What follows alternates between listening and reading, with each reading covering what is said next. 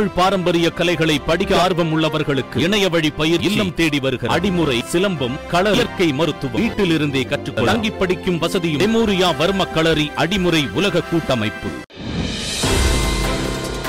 அதிமுக முன்னாள் அமைச்சர் K C வீரமணிக்கு சொந்தமான இடங்களில் வருமான வரித்துறையினர் சோதனை. வருமானத்திற்கு அதிகமாக சொத்து சேர்த்ததாக எழுந்த புகாரை அடுத்து நடவடிக்கை. டெல்லியில் தொடர்ந்து இரண்டாவது ஆண்டாக தீபாவளி அன்று பட்டாசு வெடிக்க தடை. மறுபரிசீலனை செய்ய பட்டாசு உற்பத்தியாளர்கள் கோரிக்கை. தொலைத்தொடர்பில் நூறு சதவிகிதம் அந்நிய முதலீட்டுக்கு ஒன்றிய அரசு அனுமதி. ரிசர்வ் வங்கியின் புதிய அனுமதி பெற தேவையில்லை என புதிய வழிமுறை. தமிழ்நாட்டில் நிரந்தரமாக திமுக ஆட்சி நடக்க அடித்தளமிட வேண்டும். வண்ணமிகு தமிழ்நாட்டை உருவாக்க உறுதியேற்போம் என தொண்டர்களுக்கு முதலமைச்சர் மு க ஸ்டாலின் அழைப்பு. ஊரக உள்ளாட்சி தேர்தல் தொடர்பாக ஒன்பது மாவட்ட ஆட்சியர்களுடன் தமிழக தேர்தல் ஆணையர் ஆலோசனை. தேர்தல் பணிகளில் ஈடுபடும் பணியாளர்கள் கட்டாயம் தடுப்பூசி போட்டிருக்க வேண்டும் என உத்தரவு. ஒன்பது மாவட்ட ஊரக உள்ளாட்சி தேர்தலுக்கான வேட்புமனு தாக்கல் தொடக்கம். முதல் நாளில் முன்னூற்று எழுபத்தெட்டு மனுக்கள் தாக்கல்.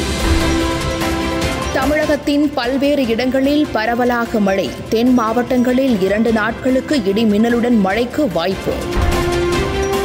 சென்னை பல்கலைக்கழகத்தில் அடுத்த கல்வியாண்டு முதல் சமூக நீதி பாடத்திட்டம். மற்ற பல்கலைக்கழகங்களுக்கும் விரிவுபடுத்த திருமாவளவன் கோரிக்கை.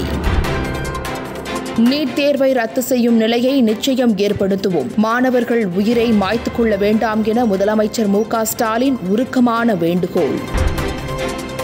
டெல்லியில் துப்பாக்கி முனையில் பாலிவுட் நடிகை வீட்டில் கொள்ளை. கொள்ளையின் போது திருடர்கள் அலமாரிக்குள் புகுந்து தப்பித்ததாக நடிகை பரபரப்பு தகவல். தீர்ப்பாயங்களுக்கு தங்களுக்கு வேண்டியவர்களையே ஒன்றிய அரசு நியமிப்பதாக உச்சநீதிமன்றம் கண்டனம். நீதிமன்ற அவமதிப்பு வழக்கு பாயும் என எச்சரிக்கை. சபரிமலை ஐயப்பன் கோவில் நடை இன்று திறப்பு. தினமும் பதினைந்து ஆயிரம் பக்தர்களுக்கு மட்டும் அனுமதி.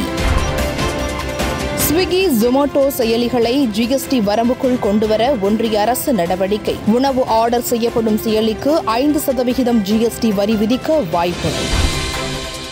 தமிழகத்தில் நாளை நடக்கவிருந்த மெகா தடுப்பூசி முகாம் வரும் பத்தொன்பதாம் தேதிக்கு மாற்றம். தடுப்பூசி குறைவாக இருப்பதால் மாற்றப்பட்டுள்ளதாக தகவல்.